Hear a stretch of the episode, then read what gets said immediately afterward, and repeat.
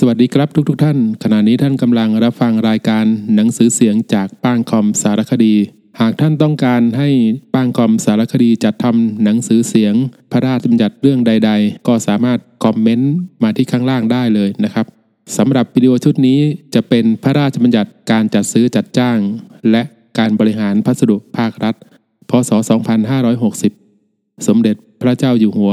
มหาวชิราลงกรณ บดินทรเทพยวรางกูล ให้ไว้ณวันที่ 24 กุมภาพันธ์ พศ 2560 เป็นปีที่สองในรัชกาลปัจจุบัน สมเด็จพระเจ้าอยู่หัว มหาวชิราลงกรณบดินทรเทพยวรางกูล มีพระบรมราชโองการโปรดเกล้าให้ประกาศว่า โดยที่เป็นการสมควรมีกฎหมายว่าด้วยการจัดซื้อ จัดจ้าง และการบริหารพัสดุภาครัฐ จึงทรงพระกรุณาโปรดเกล้า ให้ตราพระราชบัญญัติขึ้นไว้ โดยคำแนะนำและยินยอมของสภานิติบัญญัติแห่งชาติ ดังต่อไปนี้ มาตราหนึ่งพระราชบัญญัตินี้เรียกว่า พระราชบัญญัติการจัดซื้อจัดจ้าง และการบริหารพัสดุภาครัฐ พศ 2560 มาตรา2พระราชบัญญัตินี้ให้ใช้บังคับเมื่อพ้นกำหนด 180 วัน นับแต่วันประกาศในราชกิจจานุเบกษาเป็นต้นไป มาตรา 3 ให้ยกเลิกบทบัญญัติเกี่ยวกับพัสดุ การจัดซื้อจัดจ้าง หรือการบริหารพัสดุในกฎหมาย ระเบียบ ข้อบังคับ ประกาศ ข้อบัญญัติ และข้อกำหนดใด ๆ ของหน่วยงานของรัฐ ที่อยู่ภายใต้บังคับแห่งพระราชบัญญัตินี้ มาตรา 4 ในพระราชบัญญัตินี้ การจัดซื้อจัดจ้างหมายความว่า การดำเนินการเพื่อให้ได้มาซึ่งพัสดุ โดยการซื้อ จ้าง เช่า แลกเปลี่ยน หรือโดยนิติกรรมอื่น ตามที่กำหนดในกฎกระทรวง พัสดุหมายความว่า สินค้า งานบริการ งานก่อสร้าง งานจ้างที่ปรึกษาและงานจ้างออกแบบ หรือควบคุมงานก่อสร้าง รวมทั้งการดำเนินการอื่น ตามที่กำหนดในกฎกระทรวง สินค้าหมายความว่าวัสดุ คลุพันธ์ที่ดินสิ่งปลูกสร้าง และทรัพย์สินอื่นใด รวมทั้งงานบริการที่รวมอยู่ในสินค้านั้นด้วย แต่มูลค่าของงานบริการ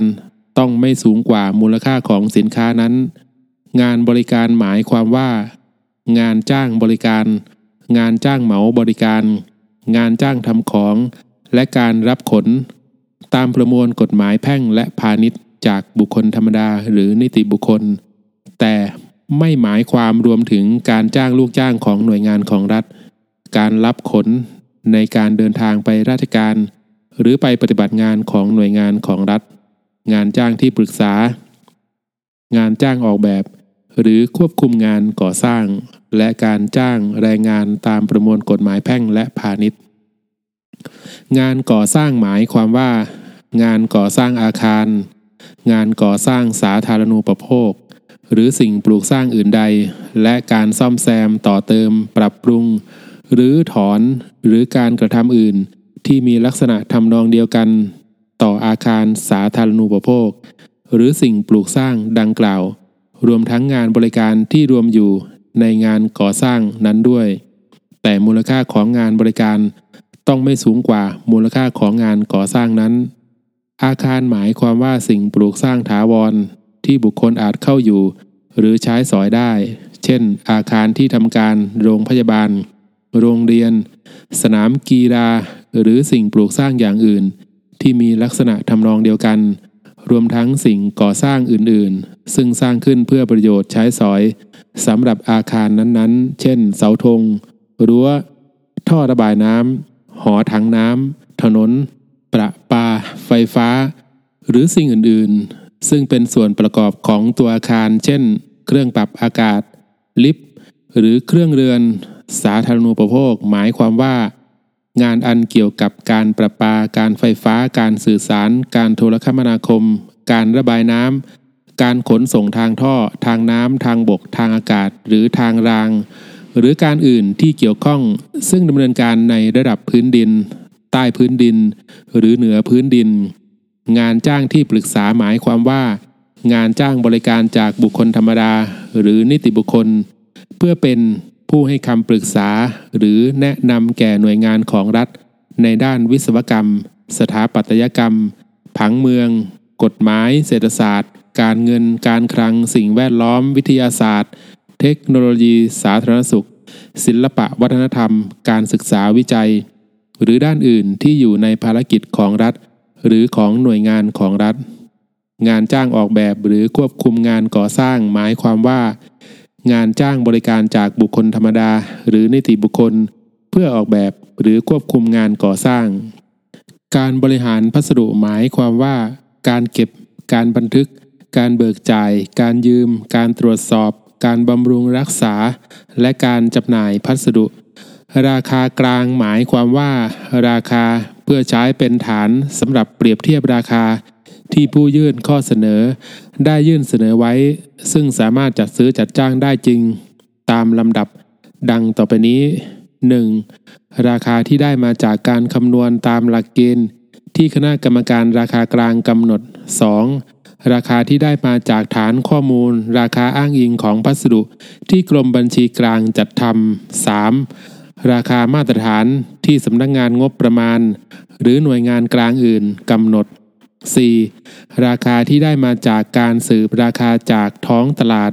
5. ราคาที่เคยซื้อหรือจ้างครั้งหลังสุดภายในระยะเวลา 2 ปีงบประมาณ 6. ราคาอื่นใดตามหลักเกณฑ์วิธีการ หรือแนวทางปฏิบัติของหน่วยงานของรัฐนั้นๆ ในกรณีที่มีราคาตามวงเล็บหนึ่งให้ใช้ราคาตามวงเล็บหนึ่งก่อน ในกรณีที่ไม่มีราคาตามวงเล็บหนึ่งแต่มีราคาตามวงเล็บ 2 หรือวงเล็บ 3 ให้ใช้ราคาตามวงเล็บ 2 หรือวงเล็บ 3 ก่อน โดยจะใช้ราคาใดตามวงเล็บ 2 หรือวงเล็บ 3 ให้คำนึงถึงประโยชน์ของหน่วยงานของรัฐเป็นสำคัญ ในกรณีที่ไม่มีราคาตามวงเล็บ 1 หรือวงเล็บ 2 และวงเล็บ 3 ให้ใช้ราคาตามวงเล็บ 4 วงเล็บ 5 หรือวงเล็บ 6 โดยจะใช้ราคาใดตามวงเล็บ 4 หรือวงเล็บ 5 หรือวงเล็บ 6 ให้คำนึงถึงประโยชน์ของหน่วยงานของรัฐเป็นสำคัญ เงินงบประมาณหมายความว่า เงินงบประมาณตามกฎหมายว่าด้วยงบประมาณรายจ่าย กฎหมายว่าด้วยวิธีการงบประมาณ หรือกฎหมายเกี่ยวกับการโอนงบประมาณ เงินซึ่งหน่วยงานของรัฐ ได้รับไว้โดยได้รับอนุญาตจากรัฐมนตรี ให้ไม่ต้องนำส่งคลังตามกฎหมายว่าด้วยวิธีการงบประมาณ หรือกฎหมายว่าด้วยเงินคงคลัง เงินซึ่งหน่วยงานของรัฐได้รับไว้ โดยไม่ต้องนำส่งคลังเป็นรายได้แผ่นดิน ตามกฎหมาย และเงินภาษีอากรค่าธรรมเนียม หรือประโยชน์อื่นใดที่ตกเป็นรายได้ของราชการส่วนท้องถิ่นตามกฎหมาย หรือที่ราชการส่วนท้องถิ่นมีอำนาจเรียกเก็บ ตามกฎหมาย และให้หมายความรวมถึงเงินกู้ เงินช่วยเหลือ และเงินอื่นตามที่กำหนดในกฎกระทรวง หน่วยงานของรัฐหมายความว่า ราชการส่วนกลาง ราชการส่วนภูมิภาค ราชการส่วนท้องถิ่น รัฐวิสาหกิจตามกฎหมายว่าด้วยวิธีการงบประมาณ องค์การมหาชน องค์กรอิสระ องค์กรตามรัฐธรรมนูญ หน่วยธุรการของศาลมหาวิทยาลัยในกำกับของรัฐ หน่วยงานสังกัดรัฐสภา หรือในกำกับของรัฐสภา หน่วยงานอิสระของรัฐ และหน่วยงานอื่นตามที่กำหนดในกฎกระทรวง เจ้าหน้าที่หมายความว่า ผู้มีหน้าที่เกี่ยวกับการจัดซื้อจัดจ้าง หรือการบริหารพัสดุ หรือผู้ที่ได้รับมอบหมายจากผู้มีอำนาจในการปฏิบัติหน้าที่ เกี่ยวกับการจัดซื้อจัดจ้าง หรือการบริหารพัสดุของหน่วยงานของรัฐ คณะกรรมการนโยบาย หมายความว่า คณะกรรมการนโยบายการจัดซื้อจัดจ้างและการบริหารพัสดุภาครัฐ คณะกรรมการวินิจฉัยหมายความว่า คณะกรรมการวินิจฉัยปัญหา การจัดซื้อจัดจ้าง และการบริหารพัสดุภาครัฐ คณะกรรมการราคากลาง หมายความว่าคณะกรรมการราคากลาง และขึ้นทะเบียนผู้ประกอบการ คณะกรรมการคอปอทหมายความว่าคณะกรรมการความร่วมมือป้องกันการทุจริต คณะกรรมการพิจารณาอุทธรณ์หมายความว่าคณะกรรมการพิจารณาอุทธรณ์และข้อร้องเรียน รัฐมนตรีหมายความว่ารัฐมนตรีผู้รักษาการตามพระราชบัญญัตินี้ มาตรา 5 ให้รัฐมนตรีว่าการกระทรวงการคลังรักษาการตามพระราชบัญญัตินี้ และให้มีอำนาจออกกฎกระทรวงและระเบียบ พื่อปฏิบัติการตามพระราชบัญญัตินี้ กฎกระทรวงและระเบียบนั้น เมื่อได้ประกาศในราชกิจจานุเบกษาแล้วให้ใช้บังคับได้ หมวดหนึ่งบททั่วไป มาตรา 6 เพื่อให้การปฏิบัติเกี่ยวกับการจัดซื้อ จัดจ้างและการบริหารพัสดุ โดยใช้เงินงบประมาณเป็นไปอย่างมีประสิทธิภาพ เกิดความคุ้มค่าต่อภารกิจของรัฐ และป้องกันปัญหาการทุจริตให้หน่วยงานของรัฐ ฏิบัติตามแนวทางของพระราชบัญญัตินี้ และกฎกระทรวงระเบียบและประกาศที่ออกตามความในพระราชบัญญัตินี้ เพื่อให้การดำเนินงานของรัฐวิสาหกิจ มหาวิทยาลัยในกำกับของรัฐ หน่วยงานของรัฐในต่างประเทศ หรือส่วนงานของหน่วยงานของรัฐที่ตั้งอยู่ในต่างประเทศ หรือหน่วยงานของรัฐอื่น ตามที่กำหนดในกฎกระทรวง เกิดความยืดหยุ่นและมีความคล่องตัว หากรัฐวิสาหกิจ มหาวิทยาลัยในกำกับของรัฐ หรือหน่วยงานของรัฐนั้นประสงค์จะจัดให้มีระเบียบ ข้อบังคับ หรือข้อปฏิบัติเกี่ยวกับการจัดซื้อจัดจ้าง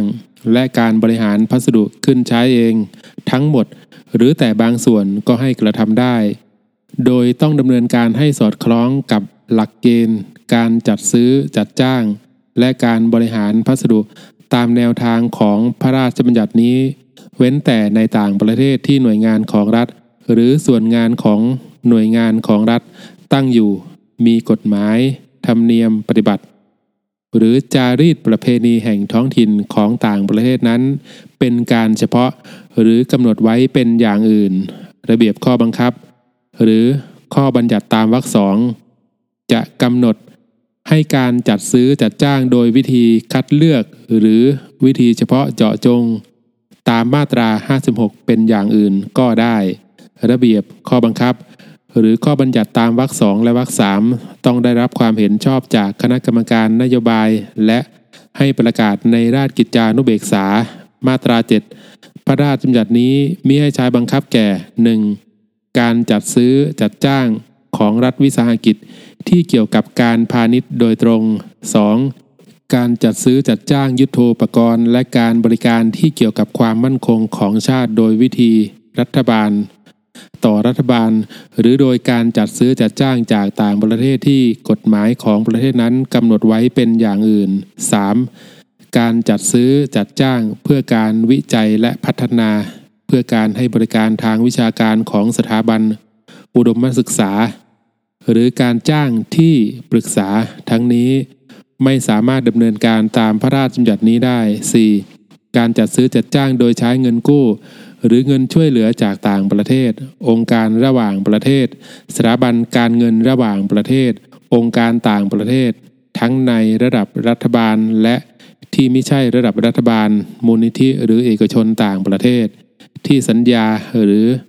ข้อกำหนดในการให้เงินกู้ หรือเงินช่วยเหลือกำหนดไว้เป็นอย่างอื่น 5. การจัดซื้อจัดจ้างโดยใช้เงินกู้ หรือเงินช่วยเหลือจากรัฐบาลต่างประเทศ องค์การระหว่างประเทศสถาบันการเงินระหว่างประเทศ องค์การต่างประเทศ ทั้งในระดับรัฐบาลและที่ไม่ใช่ระดับรัฐบาล มูลนิธิ หรือเอกชนต่างประเทศ ที่สัญญาหรือข้อกำหนดในการให้เงินกู้ หรือเงินช่วยเหลือกำหนดไว้เป็นอย่างอื่น โดยใช้เงินกู้ หรือเงินช่วยเหลือนั้น ร่วมกับเงินงบประมาณ ซึ่งจำนวนเงินกู้ หรือเงินช่วยเหลือที่ใช้นั้น เป็นไปตามหลักเกณฑ์ที่คณะกรรมการนโยบายประกาศกำหนดในราชกิจจานุเบกษา 6. การจัดซื้อจัดจ้างของสถาบันอุดมศึกษา หรือสถานพยาบาลที่เป็นหน่วยงานของรัฐ โดยใช้เงินบริจาครวมทั้งดอกผลของเงินบริจาคโดยไม่ใช้เงินบริจาคนั้นร่วมกับเงินงบประมาณ การจัดซื้อจัดจ้างตามวงเล็บ1วงเล็บ2และวงเล็บ3ที่ได้รับยกเว้นไม่ให้นำพระราชบัญญัตินี้มาใช้บังคับ ต้องเป็นไปตามหลักเกณฑ์ที่คณะกรรมการนโยบายประกาศกำหนดในราชกิจจานุเบกษา โดยประกาศดังกล่าวจะกำหนดให้หน่วยงานของรัฐเสนอเรื่องการจัดซื้อจัดจ้างใดตามวงเล็บ1วงเล็บ2หรือวงเล็บ3ต่อคณะกรรมการนโยบาย เพื่ออนุมัติให้ได้รับยกเว้นเป็นรายกรณีไปก็ได้ การยกเว้นมิให้นำบทบัญญัติแห่งพระราชบัญญัตินี้มาใช้บังคับแก่การจัดซื้อจัดจ้างใดทั้งหมด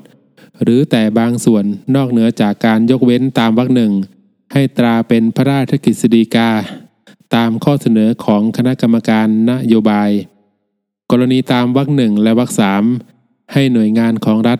จัดให้มีกฎหรือระเบียบเกี่ยวกับการจัดซื้อจัดจ้างและการบริหารพัสดุ ตามหลักเกณฑ์และแนวทางของ พระราชบัญญัตินี้ โดยอย่างน้อยต้องมีหลักการตามมาตรา 8วรรคหนึ่ง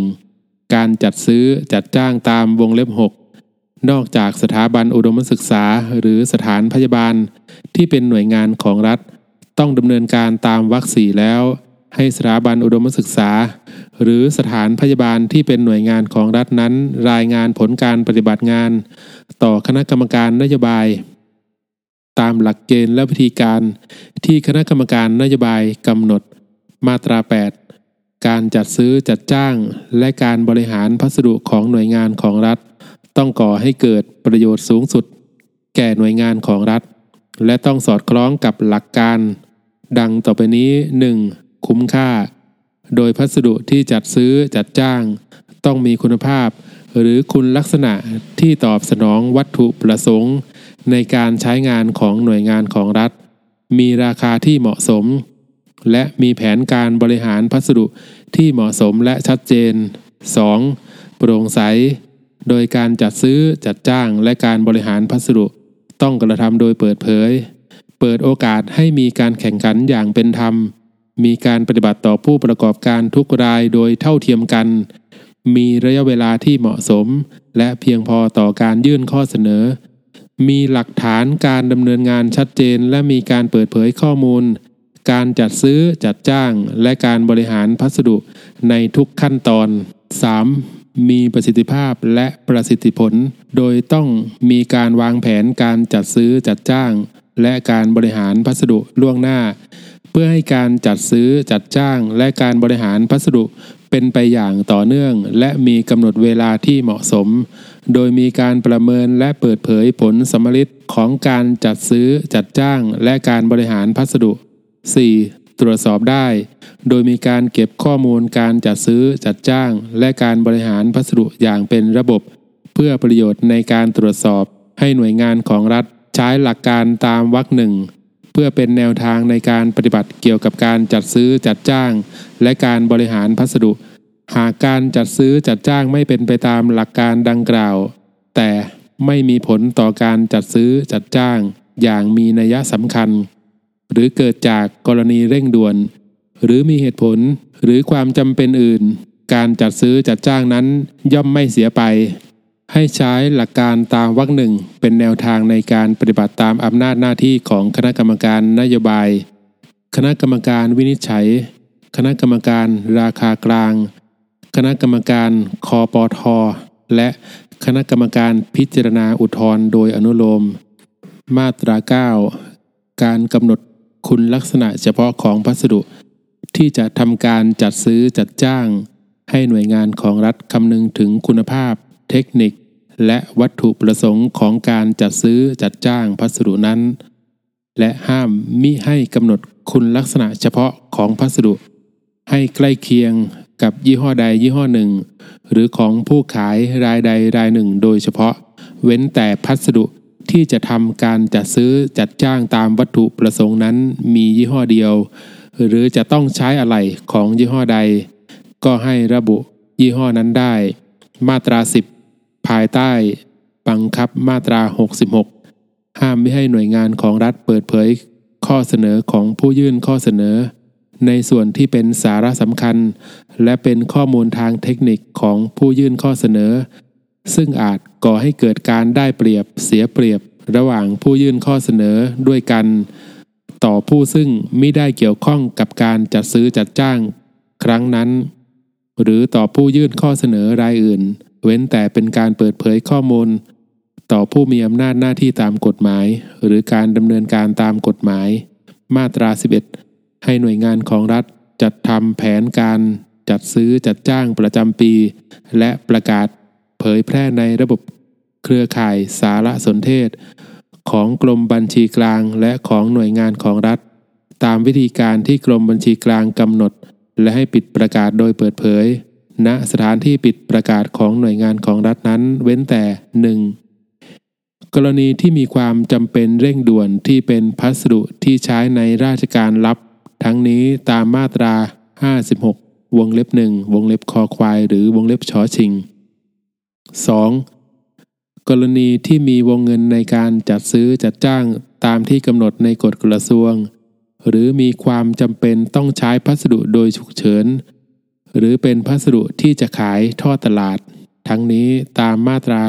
56 วงเล็บ2วงเล็บขอไข่ งองู หรือวงเล็บชอชิง 3. กรณีที่เป็นงานจ้าง ที่ปรึกษาที่มีวงเงินค่าจ้างตามที่กำหนดในกฎกระทรวง หรือที่มีความจำเป็นเร่งด่วน หรือที่เกี่ยวกับความมั่นคงของชาติ ทั้งนี้ตามมาตรา 70 วงเล็บ 3 วงเล็บขอไข่ หรือวงเล็บชอชิง 4. กรณีที่เป็นงานจ้างออกแบบ หรือควบคุมงานก่อสร้าง ที่มีความจำเป็นเร่งด่วน หรือที่เกี่ยวกับความมั่นคงของชาติ ตามมาตรา 82 วงเล็บ 3 หลักเกณฑ์วิธีการและรายละเอียด การจัดทำแผนการจัดซื้อจัดจ้าง ตามวรรคหนึ่ง และการเปลี่ยนแปลงแผน ให้เป็นไปตามระเบียบที่รัฐมนตรีกำหนด มาตรา 12 หน่วยงานของรัฐ ต้องจัดให้มีการบันทึกรายงานผลการพิจารณารายละเอียด วิธีการและขั้นตอนการจัดซื้อจัดจ้าง และจัดเก็บไว้อย่างเป็นระบบ เพื่อประโยชน์ในการตรวจดูข้อมูล เมื่อมีการร้องขอ การจัดทำบันทึก รายงานผลการพิจารณา รายละเอียด วิธีการและขั้นตอนการจัดซื้อจัดจ้าง และการร้องขอ เพื่อตรวจดูบันทึกรายงานดังกล่าว ให้เป็นไปตามระเบียบที่รัฐมนตรีกำหนด มาตรา 13 ในการจัดซื้อจัดจ้าง ผู้ที่มีหน้าที่ดำเนินการ ต้องไม่เป็นผู้มีส่วนได้เสียกับผู้ยื่นข้อเสนอ หรือคู่สัญญาในงานนั้น ในกรณีที่ปรากฏในภายหลังว่า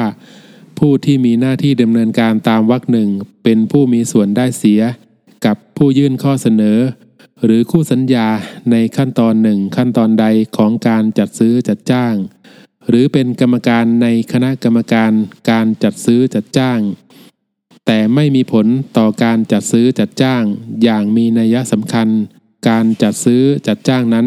ย่อมไม่เสียไป มาตรา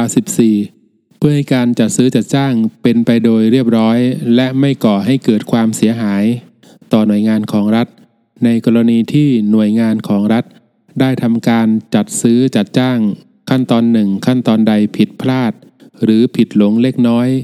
และไม่มีผลต่อการจัดซื้อจัดจ้างอย่างมีนัยสำคัญ การจัดซื้อจัดจ้างนั้น ย่อมไม่เสียไป มาตรา 15 ผู้มีอำนาจอนุมัติ สั่งซื้อ หรือสั่งจ้างพัสดุ โดยวิธีใดตามพระราชบัญญัตินี้ จะเป็นผู้ดำรงตำแหน่งใดและภายในวงเงินเท่าใด ให้เป็นไปตามระเบียบที่รัฐมนตรีกำหนด หมวด 2 การมีส่วนร่วมของภาคประชาชนและผู้ประกอบการในการป้องกันการทุจริต มาตรา 16 เพื่อให้เกิดความโปร่งใสในการจัดซื้อจัดจ้างภาครัฐ ให้หน่วยงานของรัฐ จัดให้ภาคประชาชนมีส่วนร่วมในการสังเกตการ ขั้นตอนหนึ่งขั้นตอนใดของการจัดซื้อจัดจ้างของหน่วยงานของรัฐ ตามที่กำหนดไว้ในหมวดนี้ มาตรา 17 ในการดำเนินการตามมาตรา 16 คณะกรรมการคอปอทอาจกำหนดให้มีการจัดทำข้อตกลง คุณธรรม ตามโครงการความร่วมมือ ป้องกันการทุจริตในการจัดซื้อจัดจ้างภาครัฐ ตามมาตรา 18 ก็ได้ ทั้งนี้การจัดซื้อจัดจ้างที่ต้องจัดทำข้อตกลงคุณธรรมดังกล่าว ให้เป็นไปตามที่คณะกรรมการคอปอท ประกาศกำหนดในราชกิจจานุเบกษา โดยอย่างน้อยให้คำนึงถึงวงเงินของการจัดซื้อจัดจ้าง มาตรการป้องกันการทุจริต การจัดซื้อจัดจ้างที่มีความเสี่ยงต่อการทุจริตและความคล่องตัวในการดำเนินงานของหน่วยงานของรัฐเพื่อประกอบการพิจารณาด้วย คณะกรรมการคอปอทอาจกำหนดวิธีการนอกเหนือจากวรรคหนึ่งเพื่ออำนวยความสะดวกให้ภาคประชาชน มีส่วนร่วมในการจัดซื้อจัดจ้างภาครัฐก็ได้ ทั้งนี้ตามที่คณะกรรมการคอปทอประกาศกำหนดในราชกิจจานุเบกษา มาตรา 18 ข้อตกลงคุณธรรมตามโครงการความร่วมมือป้องกันการทุจริต ในการจัดซื้อจัดจ้างภาครัฐ ให้จัดทำเป็นข้อตกลงร่วมกันระหว่างหน่วยงานของรัฐ เจ้าของโครงการและผู้ประกอบการที่จะเข้ายื่นข้อเสนอ โดยฝ่ายหน่วยงานของรัฐ เจ้าของโครงการและฝ่ายผู้ประกอบการ ที่จะเข้ายื่นข้อเสนอ ต้องตกลงกันว่า จะไม่กระทำการทุจริตในการจัดซื้อจัดจ้าง และให้มีผู้สังเกตการ์ซึ่งมีความรู้ความเชี่ยวชาญหรือประสบการณ์ ที่จำเป็นต่อโครงการจัดซื้อจัดจ้างนั้นๆ เข้าร่วมสังเกตการณ์ในการจัดซื้อจัดจ้าง ตั้งแต่ขั้นตอนการจัดทำร่างขอบเขตของงาน หรือ รายละเอียดของพัสดุที่จะทำการจัดซื้อจัดจ้าง และร่างเอกสาร เชิญชวน จนถึงขั้นตอนสิ้นสุดโครงการ โดยผู้สังเกตการต้องมีความเป็นกลาง และไม่เป็นผู้มีส่วนได้เสีย ในโครงการการจัดซื้อจัดจ้างนั้น แล้วให้รายงานความเห็น พร้อมข้อเสนอแนะต่อคณะกรรมการคอปอททราบด้วย แนวทางและวิธีการในการดำเนินงาน โครงการ แบบของข้อตกลงคุณธรรม การคัดเลือกผู้สังเกตการและการจัดทำรายงานตามวรรคหนึ่งให้เป็นไปตามที่คณะกรรมการคอปอทประกาศกำหนดในราชกิจจานุเบกษา มาตรา 19 ผู้ประกอบการที่อยู่ในประเภท หรือมีวงเงินในการจัดซื้อจัดจ้างตามที่คณะกรรมการคอปอทประกาศกำหนดในราชกิจจานุเบกษา หากประสงค์จะเข้ายื่นข้อเสนอกับหน่วยงานของรัฐ ในการจัดซื้อจัดจ้างตามพระราชบัญญัตินี้ ต้องจัดให้มีนโยบายในการป้องกันการทุจริต และมีแนวทางป้องกันการทุจริต ในการจัดซื้อจัดจ้างที่เหมาะสม มาตรฐานขั้นต่ำของนโยบายและแนวทางป้องกันการทุจริต ในการจัดซื้อจัดจ้างที่ผู้ประกอบการต้องจัดให้มีตามวรรคหนึ่ง ให้เป็นไปตามที่คณะกรรมการคอปอทประกาศกำหนดในราชกิจจานุเบกษา หมวด 3 คณะกรรมการ ส่วนที่ 1 คณะกรรมการนโยบายการจัดซื้อจัดจ้าง และการบริหารพัสดุภาครัฐ มาตรา 20 ให้มีคณะกรรมการนโยบายการจัดซื้อจัดจ้าง และการบริหารพัสดุภาครัฐ ประกอบด้วย 1. รัฐมนตรีว่าการกระทรวงการคลัง หรือรัฐมนตรีช่วยว่าการกระทรวงการคลัง ซึ่งรัฐมนตรีว่าการกระทรวงการคลังมอบหมาย เป็นประธานกรรมการ 2. กรรมการโดยตำแหน่งได้แก่ปลัดสำนักนายกรัฐมนตรี ปลัดกระทรวงการคลัง ปลัดกระทรวงดิจิทัล เพื่อเศรษฐกิจและสังคม เลขาธิการคณะกรรมการกฤษฎีกา ผู้อำนวยการสำนักงบประมาณอายการสูงสุด อธิบดีส่งเสริมการปกครองท้องถิ่น ผู้อำนวยการสำนักงานคณะกรรมการนโยบายรัฐวิสาหกิจ ผู้ว่าการตรวจเงินแผ่นดิน และเลขาธิการคณะกรรมการป้องกัน และปราบปรามการทุจริตแห่งชาติ 3. คณะกรรมการผู้ทรงคุณวุฒิจำนวนไม่น้อยกว่า 5 คนแต่ไม่เกิน 7 คน ซึ่งคณะรัฐมนตรีแต่งตั้งจากสภาวิศวกร สภาสถาปนิก สภาหอการค้าแห่งประเทศไทย และสภาอุตสาหกรรมแห่งประเทศไทย แห่งละ1คน ในส่วนที่เหลือให้แต่งตั้งจากผู้มีความรู้ความเชี่ยวชาญ หรือประสบการณ์ด้านวิศวกรรม สถาปัตยกรรม การเงินการคลัง การบริหารจัดการ วิทยาศาสตร์ และเทคโนโลยี หรือด้านอื่น ๆ ที่เกี่ยวข้องและเป็นประโยชน์ต่อการดำเนินงานของคณะกรรมการนโยบาย ให้อธิบดีกรมบัญชีกลางเป็นกรรมการและเลขานุการ และให้ข้าราชการของกรมบัญชีกลาง ซึ่งอธิบดีกรมบัญชีกลางมอบหมายจำนวนสองคนเป็นผู้ช่วยเลขานุการ มาตรา 21 กรรมการผู้ทรงคุณวุฒิต้องมีคุณสมบัติ และไม่มีลักษณะต้องห้ามดังต่อไปนี้ 1. มีสัญชาติไทย 2. มีอายุไม่ต่ำกว่า 35 ปี 3. ไม่เป็นบุคคลล้มละลาย หรือไม่เคยเป็นบุคคลล้มละลายทุจริต 4. ไม่เป็นคนไร้ความสามารถหรือคนเสมือนไร้ความสามารถ 5. ไม่เคยได้รับโทษจำคุก โดยคำพิพากษาถึงที่สุดให้จำคุก เว้นแต่เป็นโทษสำหรับความผิดที่ได้กระทำโดยประมาท หรือความผิดละหูโทษ 6. ไม่เป็นข้าราชการการเมือง ผู้ดำรงตำแหน่งทางการเมือง สมาชิกสภาท้องถิ่น หรือผู้บริหารท้องถิ่น กรรมการ หรือผู้ดำรงตำแหน่งอื่นในทางการเมือง หรือเจ้าหน้าที่ของพรรคการเมือง 7. ไม่มีส่วนได้เสีย หรือมีผลประโยชน์ขัดแย้งโดยตรงกับการปฏิบัติหน้าที่ในตำแหน่งกรรมการ มาตรา 22 กรรมการผู้ทรงคุณวุฒิมีวาระอยู่ในตำแหน่งคราวละ 3 ปี และอาจได้รับแต่งตั้งอีกได้ แต่จะดำรงตำแหน่งติดต่อกันเกิน 2 วาระไม่ได้ เมื่อครบกำหนดตามวาระในวรรคหนึ่ง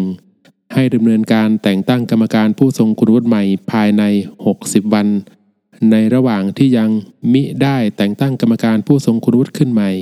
ให้กรรมการผู้ทรงคุณวุฒิซึ่งพ้นจากตำแหน่งตามวาระนั้นอยู่ในตำแหน่ง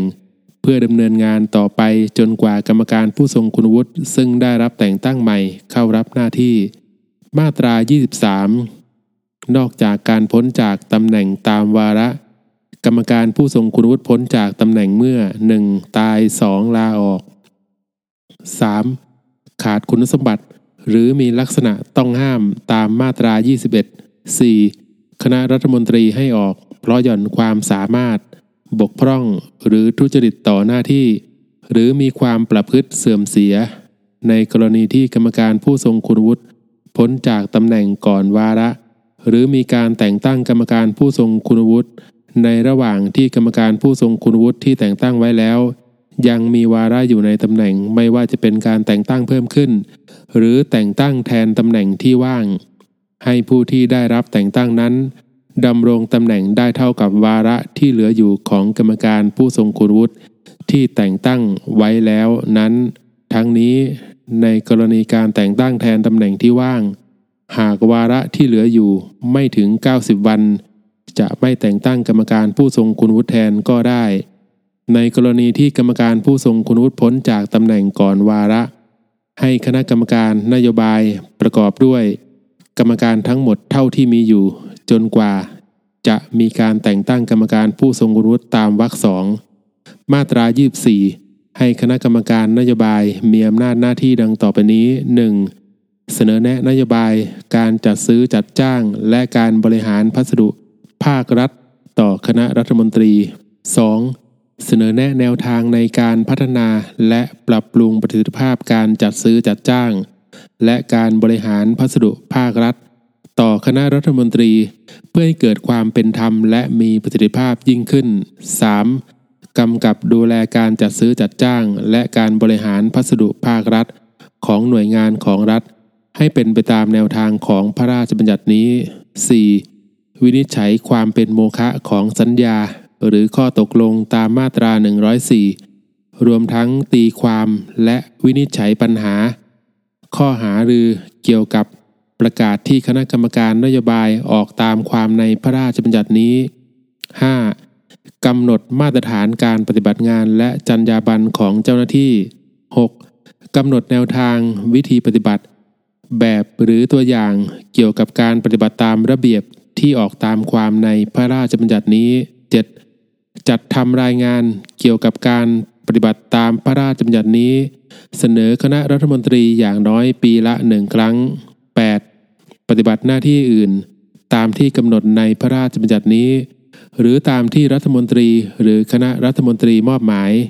ในการปฏิบัติตามอำนาจหน้าที่ตามวรรคหนึ่ง คณะกรรมการนโยบาย อาจเชิญเจ้าหน้าที่ที่เกี่ยวข้อง หรือบุคคลอื่นใดมาแสดงความคิดเห็น ชี้แจง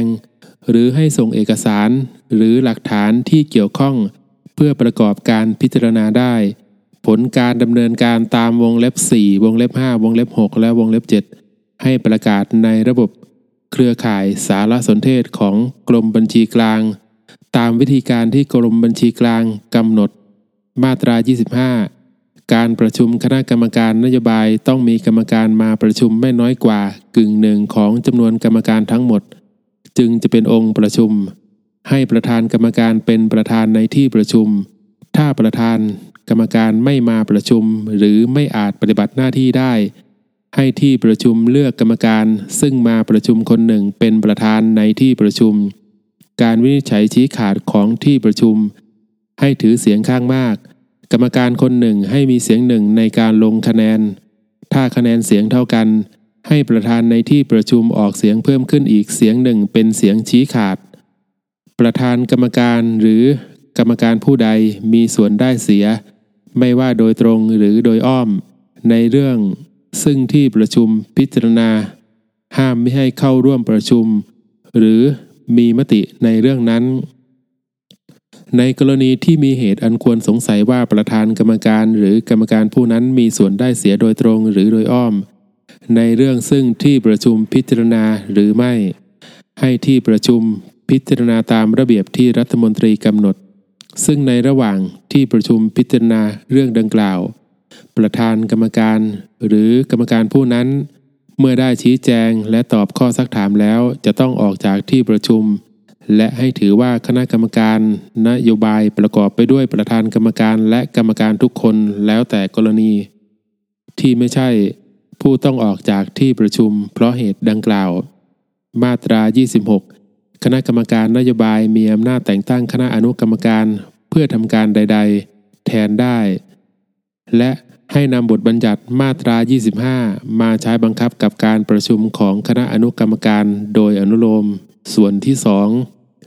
คณะกรรมการวินิจฉัยปัญหาการจัดซื้อ จัดจ้าง และการบริหารพัสดุภาครัฐ มาตรา 27 ให้มีคณะกรรมการวินิจฉัยปัญหาการจัดซื้อจัดจ้าง และการบริหารพัสดุภาครัฐประกอบด้วย 1. ปลัดกระทรวง การคลัง เป็นประธานกรรมการ 2. กรรมการโดยตำแหน่งได้แก่ อธิบดีกรมบัญชีกลาง ผู้แทนสำนักงานปลัดสำนักนายกรัฐมนตรี ผู้แทนสำนักปลัดกระทรวงดิจิทัล เพื่อเศรษฐกิจและสังคม ผู้แทนสำนักงานคณะกรรมการกฤษฎีกา ผู้แทนสำนักงบประมาณ ผู้แทนสำนักงานอายการสูงสุด ผู้แทนกรมส่งเสริมการปกครองท้องถิ่น และผู้แทนสำนักงานคณะกรรมการนโยบาย รัฐวิสาหกิจ 3. กรรมการผู้ทรงคุณวุฒิจำนวนไม่น้อยกว่า 5 คน แต่ไม่เกิน 7 คน ซึ่งปลัดกระทรวงการคลัง แต่งตั้งจากผู้มีความรู้ความเชี่ยวชาญ หรือประสบการณ์ด้านวิศวกรรม สถาปัตยกรรม การเงินการคลังการบริหารจัดการ วิทยาศาสตร์และเทคโนโลยี หรือด้านอื่น ๆ ที่เกี่ยวข้องและเป็นประโยชน์ต่อการดำเนินงานของคณะกรรมการวินิจฉัย ให้อธิบดีกรมบัญชีกลางมอบหมายข้าราชการของกรมบัญชีกลางคนหนึ่งเป็นกรรมการและเลขานุการ และอีกสองคนเป็นผู้ช่วยเลขานุการ มาตรา 28 ให้นำบทบัญญัติมาตรา 21 มาตรา 22 และมาตรา 23 มาใช้บังคับกับกรรมการผู้ทรงคุณวุฒิในส่วนที่2ของหมวด 3 คณะกรรมการโดยอนุโลม มาตรา 29 ให้คณะกรรมการวินิจฉัยมีอำนาจหน้าที่ดังต่อไปนี้ 1. เสนอแนะแนวทางการปรับปรุงแก้ไขปัญหา เกี่ยวกับการจัดซื้อจัดจ้างและการบริหารพัสดุต่อคณะกรรมการนโยบาย 2. ให้คำปรึกษาแนะนำแก่เจ้าหน้าที่ หรือหน่วยงานของรัฐเกี่ยวกับการปฏิบัติตามพระราชบัญญัตินี้ 3. ตีความและวินิจฉัยปัญหา ข้อหารือ เกี่ยวกับการปฏิบัติตามพระราชบัญญัตินี้ กฎกระทรวงหรือระเบียบที่ออกตามความในพระราชบัญญัตินี้ 4. ยกเว้นหรือผ่อนผัน การไม่ปฏิบัติตามกฎกระทรวง หรือระเบียบที่ออกตามความในพระราชบัญญัตินี้ 5. เสนอความเห็นต่อปลัดกระทรวงการคลังในการพิจารณาสั่งให้ผู้ยื่น ข้อเสนอหรือคู่สัญญาเป็นผู้ทิ้งงาน และการเพิกถอนรายชื่อผู้ทิ้งงาน รวมทั้งเสนอความเห็นต่อปลัดกระทรวงการคลังและรัฐมนตรี ในการพิจารณาอุทธรณ์คำสั่งลงโทษ ให้เป็นผู้ทิ้งงาน 6. จัดทำรายงานเกี่ยวกับปัญหาและอุปสรรค ในการจัดซื้อจัดจ้างและการบริหารพัสดุ เสนอคณะกรรมการนโยบายอย่างน้อยปีละหนึ่งครั้ง 7. ปฏิบัติหน้าที่อื่นตามที่กำหนดในพระราชบัญญัตินี้ หรือตามที่คณะกรรมการนโยบาย รัฐมนตรี หรือคณะรัฐมนตรีมอบหมาย ผลการดำเนินการตามวงเล็บ 2 วงเล็บ 3 วงเล็บ 4 และวงเล็บ 6 ให้ประกาศในระบบเครือข่ายสารสนเทศของกรมบัญชีกลาง ตามวิธีการที่กรมบัญชีกลางกำหนด การตีความและวินิจฉัยปัญหาข้อหาหรือตามวงเล็บ 3 ถ้าหน่วยงานของรัฐมีข้อหาหรือตามมาตรา 8 มาตรา 13 หรือมาตรา 14 ให้คณะกรรมการวินิจฉัยพิจารณาให้แล้วเสร็จภายใน 30 วัน นับแต่วันที่ได้รับข้อหารือ และให้คณะกรรมการวินิจฉัยมีอำนาจสั่งระงับ การจัดซื้อจัดจ้างไว้ก่อนได้ หากเห็นสมควร เว้นแต่หน่วยงานของรัฐจะได้ลงนามในสัญญาจัดซื้อจัดจ้างแล้ว ในกรณีที่คณะกรรมการวินิจฉัยได้มีคำวินิจฉัยตามวรรคสามว่า การไม่ปฏิบัติตามมาตรา 8 มาตรา 13 หรือมาตรา 14 มีผลต่อการจัดซื้อจัดจ้างอย่างมีนัยสำคัญ ให้คณะกรรมการวินิจฉัย มีอำนาจสั่งยกเลิก การจัดซื้อจัดจ้างนั้น เว้นแต่หน่วยงานของรัฐ จะได้ลงนามในสัญญาจัดซื้อจัดจ้างแล้ว มาตรา 30 คณะกรรมการวินิจฉัย มีอำนาจแต่งตั้งคณะอนุกรรมการเพื่อทำการใด ๆ แทนได้ให้นำบทบัญญัติมาตรา 25 มาใช้บังคับกับการประชุมของคณะกรรมการวินิจฉัย และคณะอนุกรรมการโดยอนุโลม มาตรา 31 คณะกรรมการวินิจฉัยมีอำนาจเรียกให้เจ้าหน้าที่ที่เกี่ยวข้อง หรือบุคคลอื่นใดมาชี้แจงหรือให้ถ้อยคำหรือให้ส่งเอกสารหรือหลักฐานที่เกี่ยวข้อง เพื่อประกอบการพิจารณาได้ ส่วนที่ 3 คณะกรรมการ ราคากลางและ ขึ้นทะเบียนผู้ประกอบการมาตรา 32 ให้มีคณะกรรมการราคากลางและขึ้นทะเบียนผู้ประกอบการประกอบด้วย 1. อธิบดีกรมบัญชีกลาง เป็นประธานกรรมการ 2. กรรมการโดยตำแหน่งได้แก่ ผู้แทนกระทรวงกลาโหม ผู้แทนกระทรวงการคลัง ผู้แทนกระทรวง ดิจิทัลเพื่อเศรษฐกิจและสังคม ผู้แทนกระทรวงพาณิชย์ ผู้แทนกระทรวงสาธารณสุข ผู้แทนสำนักงบประมาณ ผู้แทนสำนักงานคณะกรรมการนโยบายรัฐวิสาหกิจ ผู้แทนกรมชลประทาน ผู้แทนกรมทางหลวง ผู้แทนกรมทางหลวงชนบท ผู้แทนกรมโยธาธิการและผังเมือง และผู้แทนสำนักงานการตรวจเงินแผ่นดิน 3. กรรมการผู้ทรงคุณวุฒิจำนวนไม่น้อยกว่า 7 คน แต่ไม่เกิน 11 คน ซึ่งปลัดกระทรวงการคลังแต่งตั้งจาก สภา วิศวกร สภาสถาปนิก สภาหอการค้าแห่งประเทศไทย และสภาอุตสาหกรรมแห่งประเทศไทย แห่งละหนึ่งคน ในส่วนที่เหลือให้แต่งตั้งจากผู้มีความรู้ความเชี่ยวชาญ หรือประสบการณ์ในด้านพัสดุ หรือด้านอื่นอันเป็นประโยชน์ต่องานของคณะกรรมการราคากลาง ให้อธิบดีกรมบัญชีกลางมอบหมายข้าราชการกรมบัญชีกลางคนหนึ่งเป็นกรรมการและเลขานุการ และอีกสองคนเป็นผู้ช่วยเลขานุการ มาตรา 33 ให้นำบทบัญญัติมาตรา 21 มาตรา 22 และมาตรา 23 มาใช้บังคับกับกรรมการผู้ทรงคุณวุฒิในส่วนที่ 3 ของหมวด 3 คณะกรรมการโดยอนุโลม มาตรา 34 ให้คณะกรรมการราคากลาง มีอำนาจหน้าที่ดังต่อไปนี้ 1. ออกประกาศกำหนดหลักเกณฑ์และวิธีการกำหนดราคากลาง 2. กำกับดูแลการกำหนดราคากลาง ให้เป็นไปตามแนวทางของพระราชบัญญัตินี้ 3. ให้คำปรึกษาแนะนำแก่เจ้าหน้าที่ หรือหน่วยงานของรัฐ เกี่ยวกับการดำเนินการตามหลักเกณฑ์และวิธีการกำหนดราคากลาง 4. ตีความและวินิจฉัยปัญหา ข้อหารือเกี่ยวกับหลักเกณฑ์และวิธีการกำหนดราคากลาง 5. ยกเว้นหรือผ่อนผันกรณีที่ไม่สามารถปฏิบัติตามรายละเอียดของหลักเกณฑ์และวิธีการกำหนดราคากลางตามวงเล็บหนึ่ง 6. พิจารณา ข้อร้องเรียนกรณีที่เห็นว่า หน่วยงานของรัฐมิได้ปฏิบัติให้เป็นไปตามหลักเกณฑ์และวิธีการกำหนดราคากลาง ออกประกาศกำหนดหลักเกณฑ์วิธีการและเงื่อนไข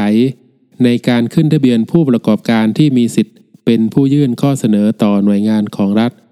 8. จัดทำรายงานเกี่ยวกับปัญหาและอุปสรรค ในการดำเนินการกำหนดราคากลางของหน่วยงานของรัฐ และการขึ้นทะเบียนผู้ประกอบการ ที่มีสิทธิ์เป็นผู้ยื่นข้อเสนอ ต่อหน่วยงานของรัฐ เสนอคณะกรรมการนโยบายอย่างน้อยปีละหนึ่งครั้ง 9. ปฏิบัติหน้าที่อื่นตามที่กำหนดในพระราชบัญญัตินี้ หรือตามที่คณะกรรมการนโยบายรัฐมนตรี หรือคณะรัฐมนตรีมอบหมาย ผลการดำเนินการตามวงเล็บหนึ่งวงเล็บ 4 5 6 7 และวงเล็บ 8 ให้ประกาศในระบบเครือข่ายสารสนเทศ ของกรมบัญชีกลางตามวิธีการที่กรมบัญชีกลางกำหนด ประกาศตามวงเล็บหนึ่งและวงเล็บ 7 ให้ประกาศในราชกิจจานุเบกษา มาตรา 35 คณะกรรมการราคากลาง ต้องพิจารณาทบทวนหลักเกณฑ์และวิธีการกำหนดราคากลางอย่างน้อยปีละหนึ่งครั้ง เมื่อได้ทบทวนหลักเกณฑ์และวิธีการกำหนดราคากลางตามวรรคหนึ่งแล้ว ให้ประกาศในระบบเครือข่ายสารสนเทศของกรมบัญชีกลาง และประกาศในราชกิจจานุเบกษาด้วย มาตรา 36 คณะกรรมการราคากลางมีอำนาจแต่งตั้งคณะอนุกรรมการเพื่อทำการใด ๆ แทนได้ ทั้งนี้ให้แต่งตั้งตามความเชี่ยวชาญในแต่ละประเภทของพัสดุ เช่น งานก่อสร้าง ยาและเวชภัณฑ์ หรือพัสดุที่เกี่ยวกับเทคโนโลยีสารสนเทศ ให้นำบทบัญญัติมาตรา 25 มาใช้บังคับกับการประชุมของคณะกรรมการราคากลาง และคณะอนุกรรมการโดยอนุโลม ส่วนที่ 4 คณะกรรมการความร่วมมือป้องกันการทุจริต มาตรา 37 ให้มีคณะกรรมการความร่วมมือป้องกันการทุจริตประกอบด้วย 1. ปลัดกระทรวงการคลังเป็นประธานกรรมการ 2. กรรมการโดยตำแหน่งได้แก่ อธิบดีกรมบัญชีกลาง ผู้แทนสำนักงานคณะกรรมการกฤษฎีกา ผู้แทนสำนักงานคณะกรรมการพัฒนาการเศรษฐกิจและสังคมแห่งชาติ ผู้แทนสำนักงบประมาณ ผู้แทนสำนักงานอายการสูงสุด ผู้แทนสำนักงานคณะกรรมการนโยบาย รัฐวิสาหกิจ และผู้แทนสำนักงานคณะกรรมการป้องกันและปราบปรามการทุจริตแห่งชาติ 3. กรรมการผู้ทรงคุณวุฒิจำนวนไม่น้อยกว่า 5 คน แต่ไม่เกิน 7 คน ซึ่งปลัดกระทรวงการคลังแต่งตั้ง จากองค์กรเอกชนที่จัดตั้งขึ้นโดยมีวัตถุประสงค์ในการต่อต้านการทุจริต หรือส่งเสริมด้านคุณธรรม และจริยธรรม ทั้งนี้องค์กรเอกชนดังกล่าว ต้องเป็นนิติบุคคลตามกฎหมายไทย ที่มีผลงานเป็นที่ยอมรับ และได้ดำเนินงานมาแล้วไม่น้อยกว่า 2 ปี ให้อธิบดีกรมบัญชีกลางมอบหมายข้าราชการของกรมบัญชีกลางคนหนึ่ง เป็นกรรมการและเลขานุการ และอีกสองคนเป็นผู้ช่วยเลขานุการ มาตรา 38 ให้นำบทบัญญัติมาตรา 21 มาตรา 22 และมาตรา 23 มาใช้บังคับ กับกรรมการผู้ทรงคุณวุฒิในส่วนที่ 4 ของหมวด 3 คณะกรรมการโดยอนุโลม มาตรา 39 ให้คณะกรรมการคอปอทมีอำนาจหน้าที่ดังต่อไปนี้ 1. กำหนดแนวทางและวิธีการในการดำเนินงานโครงการความร่วมมือป้องกันการทุจริต ในการจัดซื้อจัดจ้างภาครัฐ 2. กำหนดแบบของข้อตกลงคุณธรรม และแบบรายงานของผู้สังเกตการ 3. คัดเลือกโครงการการจัดซื้อจัดจ้าง เพื่อเข้าร่วมโครงการ ความร่วมมือป้องกันการทุจริตในการจัดซื้อจัดจ้างภาครัฐ 4. คัดเลือกผู้สังเกตการเพื่อเข้าร่วมโครงการ ความร่วมมือป้องกันการทุจริตในการจัดซื้อจัดจ้างภาครัฐ 5. ตีความและวินิจฉัยปัญหาข้อหาหรือเกี่ยวกับแนวทาง และวิธีการในการดำเนินงานโครงการความร่วมมือ ป้องกันการทุจริตในการจัดซื้อจัดจ้างภาครัฐตามวงเล็บหนึ่ง 6. ยกเว้นหรือผ่อนผัน กรณีที่ไม่สามารถปฏิบัติตามรายละเอียดของแนวทางและวิธีการในการดำเนินงานโครงการความร่วมมือป้องกันการทุจริต ในการจัดซื้อจัดจ้างภาครัฐตามวงเล็บหนึ่ง พิจารณาข้อร้องเรียนกรณีที่เห็นว่าหน่วยงานของรัฐมิได้ปฏิบัติให้เป็นไปตามแนวทางและวิธีการ ในการดำเนินงาน โครงการความร่วมมือป้องกันการทุจริต ในการจัดซื้อจัดจ้างภาครัฐตามวงเล็บหนึ่ง 8. จัดทำรายงานผลการประเมินโครงการการจัดซื้อจัดจ้าง ที่เข้าร่วมโครงการความร่วมมือป้องกันการทุจริต ในการจัดซื้อจัดจ้างภาครัฐ เสนอคณะกรรมการนโยบายอย่างน้อยปีละหนึ่งครั้ง 9. ปฏิบัติหน้าที่อื่นตามที่กำหนดในพระราชบัญญัตินี้ ผลการดำเนินการตามวรรคหนึ่งให้ประกาศในระบบ เครือข่าย สารสนเทศของกรมบัญชีกลาง ตามวิธีการที่กรมบัญชีกลางกำหนด มาตรา 40 คณะกรรมการคอปอทอมีอำนาจแต่งตั้งคณะอนุกรรมการ เพื่อทำการใด ๆ แทนได้ ให้นำบทบัญญัติมาตรา 25 มาใช้บังคับกับการประชุมของคณะกรรมการคอปอทอและคณะอนุกรรมการโดยอนุโลม ส่วนที่ 5 คณะกรรมการพิจารณาอุทธรณ์และข้อร้องเรียน มาตรา 41 ให้มีคณะกรรมการพิจารณาอุทธรณ์และข้อร้องเรียนประกอบด้วย 1. ปลัดกระทรวงการคลังเป็นประธานกรรมการ 2. กรรมการโดยตำแหน่งได้แก่ อธิบดี กรมบัญชีกลาง ผู้แทนสำนักงานปลัดสำนักนายกรัฐมนตรี ผู้แทนสำนักงานคณะกรรมการกฤษฎีกา ผู้แทนสำนักงบประมาณ ผู้แทนสำนักงานอายการสูงสุด ผู้แทนกรมส่งเสริมการปกครองท้องถิ่น ผู้แทนสำนักงานคณะกรรมการนโยบายรัฐวิสาหกิจ และผู้แทนสำนักงานการตรวจเงินแผ่นดิน 3. กรรมการผู้ทรงคุณวุฒิจำนวนไม่น้อยกว่า 5 คนแต่ไม่เกิน 7 คน ซึ่งปลัดกระทรวงการคลังแต่งตั้งจากสภาวิศวกร สภาสถาปนิก สภาหอการค้าแห่งประเทศไทย และสภาอุตสาหกรรม แห่งประเทศไทย แห่งละหนึ่งคน ในส่วนที่เหลือให้แต่งตั้งจากผู้มีความรู้ความเชี่ยวชาญ หรือประสบการณ์ด้านวิศวกรรม สถาปัตยกรรม การเงิน การคลัง การบริหารจัดการ วิทยาศาสตร์ และเทคโนโลยี และด้านอื่น ๆ ที่เกี่ยวข้อง และเป็นประโยชน์ต่อการดำเนินงานของคณะกรรมการพิจารณาอุทธรณ์ให้อธิบดีกรมบัญชีกลางมอบหมายข้าราชการของกรมบัญชีกลางคนหนึ่งเป็นกรรมการ และเลขานุการ และอีกสองคนเป็นผู้ช่วยเลขานุการ มาตรา42ให้นำบทบัญญัติมาตรา 21 มาตรา 22 และมาตรา 23 มาใช้บังคับกับกรรมการผู้ทรงคุณวุฒิในส่วนที่ 5 ของหมวด 3 คณะกรรมการโดยอนุโลม มาตรา 43 ให้คณะกรรมการพิจารณาอุทธรณ์มีอำนาจหน้าที่ดังต่อไปนี้ 1. พิจารณาและวินิจฉัยอุทธรณ์ตามมาตรา 119 2. พิจารณาข้อร้องเรียนกรณีที่เห็นว่าหน่วยงานของรัฐมิได้ปฏิบัติให้เป็นไปตามแนวทางของพระราชบัญญัตินี้ กฎกระทรวงหรือระเบียบที่ออกตามความในพระราชบัญญัตินี้ 3. จัดทำรายงาน เกี่ยวกับปัญหาและอุปสรรคในการดำเนินการพิจารณาอุทธรณ์และข้อร้องเรียน